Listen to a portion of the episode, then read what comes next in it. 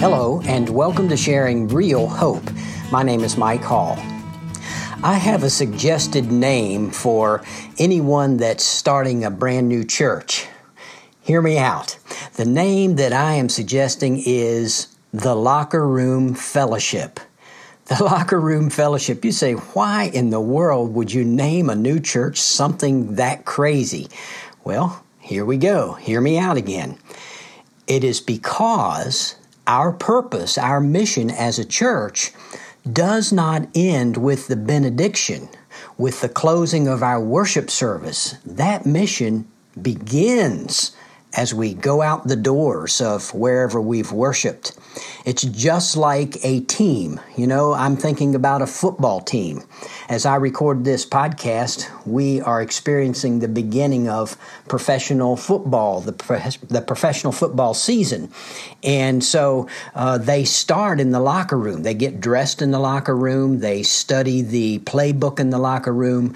They are coached there. And then they leave the locker room, and it's not over. It's just beginning. They leave the locker room to go out onto the field where the game is played, where the ultimate purpose is carried out. And that is the same truth that we as uh, Christ followers live by. We gather together in the in the locker room, so to speak. We are there to be coached, to be taught the Word of God. The Word of God is the playbook, and it, is, it has been given to us by the owner of the team. The owner of the team is the Lord Jesus Christ. He is the owner of His church, and, and He has given us written instructions in the playbook, the Word of God, and He has given us coaches, pastors, teachers that uh, coach the team, that prepare them in the locker room so that when they go out of there, they're going out onto the field to to not play the game but to carry out the mission of Jesus Christ. And we're looking at that mission. Uh, but we start by looking at the heart the heart of the owner of the church of the head of the church and and we can see the heart of Jesus in what he said and did uh, in his mission uh, while he was here on the earth. In Luke chapter 5, verse 32, Jesus said this I have not come to call the righteous, but sinners to repentance. And then in Luke chapter 19, verse 10, he said, For the Son of Man has come to seek and to save that which was lost. Those are the words of Jesus. I came to call sinners to repentance. I came to seek out and to save those who are lost. But we see his heart by who he spent time with. You know, um, after Jesus called Levi, who was named Matthew, the tax collector, to follow him, to be one of his disciples, to be one of his, ultimately, his apostles. The Bible tells us that Matthew uh, put together a dinner a, a, a dinner at his house and he invited all of his friends and there were fellow tax collectors there and where was jesus? Right in the middle of them spending time with them. And then we uh, see that jesus spent time with uh, zacchaeus. He was going down the road and zacchaeus was also a tax collector. And zacchaeus went up a tree. He was short. He couldn't see jesus to see jesus. And uh, jesus called him down and said i'm going home with you today. And zacchaeus got saved that day we see Jesus sitting out in the middle of a day, but beside of a well, and he needed to go through Samaria so that he could meet this Samaritan woman at the well. And uh, this is a woman that was rejected by her peers, but yet Jesus spent time with her, and that woman got saved that day. And we could go on, but you get the idea. We see the heart of Jesus by what he said and by who he spent time with and we see his heart by his last commands before ascending back back into heaven in acts chapter 1 verse 4 he told his disciples his followers don't go anywhere. Stay right here in Jerusalem until you receive power. Verse 8, he said, When you receive power, you'll be my witnesses. And it'll start here in Jerusalem, but it'll go to all Judea and Samaria and even to the remotest parts of the earth. And when you look through the book of Acts, you get a record of that exact thing happening We can see the heart of Jesus by all of those things. Jesus has a mission, a purpose for his church.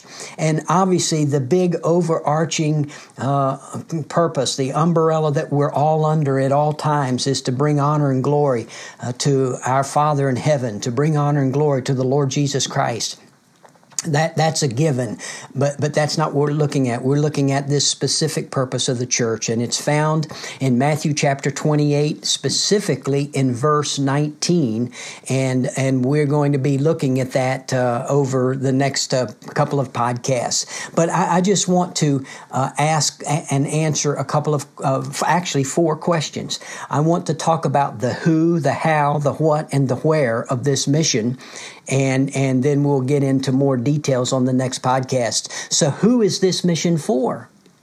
Who is to carry out this mission? And the answer to that is every follower of Jesus Christ. You see, Jesus was speaking to his 11 apostles there when he said, Go into all the world and make disciples. He was speaking to his 11 apostles. And he said to them, But uh, I will be with you to the end of the age. Well, the apostles didn't live until the consummation of the ages. He didn't live until, uh, they didn't live until then. And so Jesus could not have been limiting that mission just to those 11, but rather those 11 were, were the beginning. They were the, they were the uh, early leaders of the, of the church and of that movement and of that mission, but it was by extension to every follower of Christ. Not one of us is left out of this mission. There is nowhere in Scripture where there's given a limitation that this, this mission is only to pastors and to leaders. As a matter of fact, in Ephesians chapter 4, the Apostle Paul says that God has given pastors, pastors, teachers, to equip the saints to do the work of ministry. And so, again, back to my locker room fellowship um, analogy and illustration, you see the coaches are, are the ones that are preparing the team. We all are the team, every one of us, including the coaches. We're all on mission, but God has given the coaches, the pastors, to equip, to prepare all of us to be ready to carry out God's mission. And so, who is this mission for? Once again, it's for every follower of the Lord Jesus Christ. Now, how is this mission going to be carried out? If it's for all of us, how is it to be carried out? Well, the first two words in in uh, Matthew 28, 19 is go therefore. And and I want you to understand that in the original language that the that the uh, this was written in Koine Greek, that go therefore is literally going therefore. Did you get the difference? Going therefore. Now what does that mean? Well, it means that as you are going, as you are living your life, as you're living your life, then carry out the mission. This should be a part of our spiritual DNA. It ought to be a part of our thinking. It ought to always be on our radar. And so, so it's not just for the missionary that is called to go over to wherever. It's not just for uh, someone that's called to go to a different place, but it is as you are going. Going, therefore, as you are living your life, every one of us, wherever we are. So, uh, when you're in school, young person, when you are at your job, when you are in your neighborhood interacting with your neighbors, when you're at, with, uh, following your children to their sports events, uh, when you're shopping in the food store, you get the idea. As we are going, we are always on mission. This is how this mission's carried out. And if you again uh, study the book of Acts, which is a history of this whole thing, you'll see that's exactly what happened. As people were living their lives, the opportunity came up to carry out this mission. What does this mission entail then? That's that's the next question we want to answer. And and this mission entails making disciples. Go therefore and make disciples but that literally there's just one word there. The word make is not in there. It's literally disciple. Go and disciple so here's here's what this mission entails, and we're going to get into much more detail on the next podcast. But this mission entails sharing the gospel and following through. Uh, it, it is it, it, it entails making disciples. That's what it's all about. You say, Well, I'm not seminary trained. I don't know the Bible uh, very well. Well, that's why we're growing. That's why we're learning. That's why we put ourselves in the locker room so that we can be taught the playbook, the Word of God, so that we can be equipped and prepared by the coaches that God gives. And then just remember what we said on the last podcast Jesus said, I have all authority and I am with you.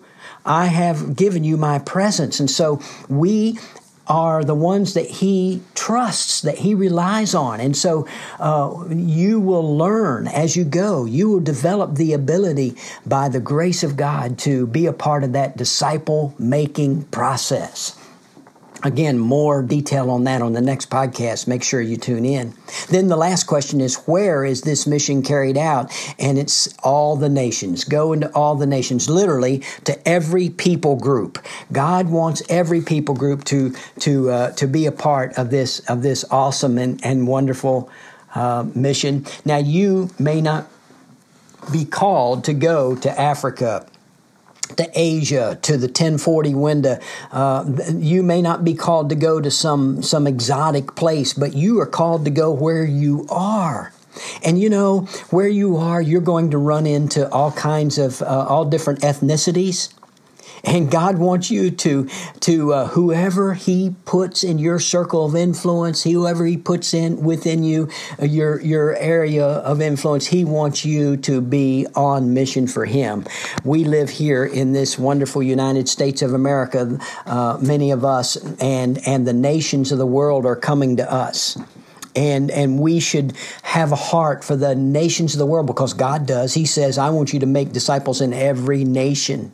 Listen to what to uh, Revelation chapter five says in verses 9 and 10. This is a future picture of heaven.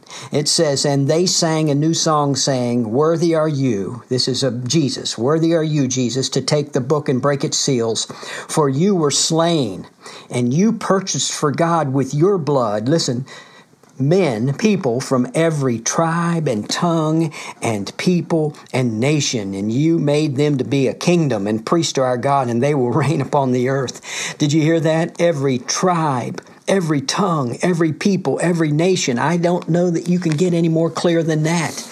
God is calling out a people from every people group on the face of this earth. And we are blessed. We are privileged to be a part of that process. Who is this mission for? Every follower of Christ. How is this mission carried out? As we are going, as we're living our lives. What does this mission entail? Making disciples, joining Jesus in that process. Where is this mission carried out? To every people group on the face of this earth. Man, I'm excited about this. The mission, the purpose of the church. I'm so glad that as Jesus builds his church, he included me in the process. He allows me to be a part of that process and you to be a part of that process. Will you take a moment just to give him praise for that and to ask him to use you in any way that he sees fit in carrying out his mission? Until next time, God bless. Thank you for listening to this edition of Sharing Real Hope. We hope that you were encouraged in your walk with Christ by what you heard. Please take a moment to email us with your questions, prayer requests, and comments. Our email address is sharingrealhope at gmail.com. Again, that's sharingrealhope at gmail.com.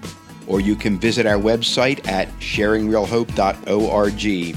Until next time, keep living in and sharing real hope.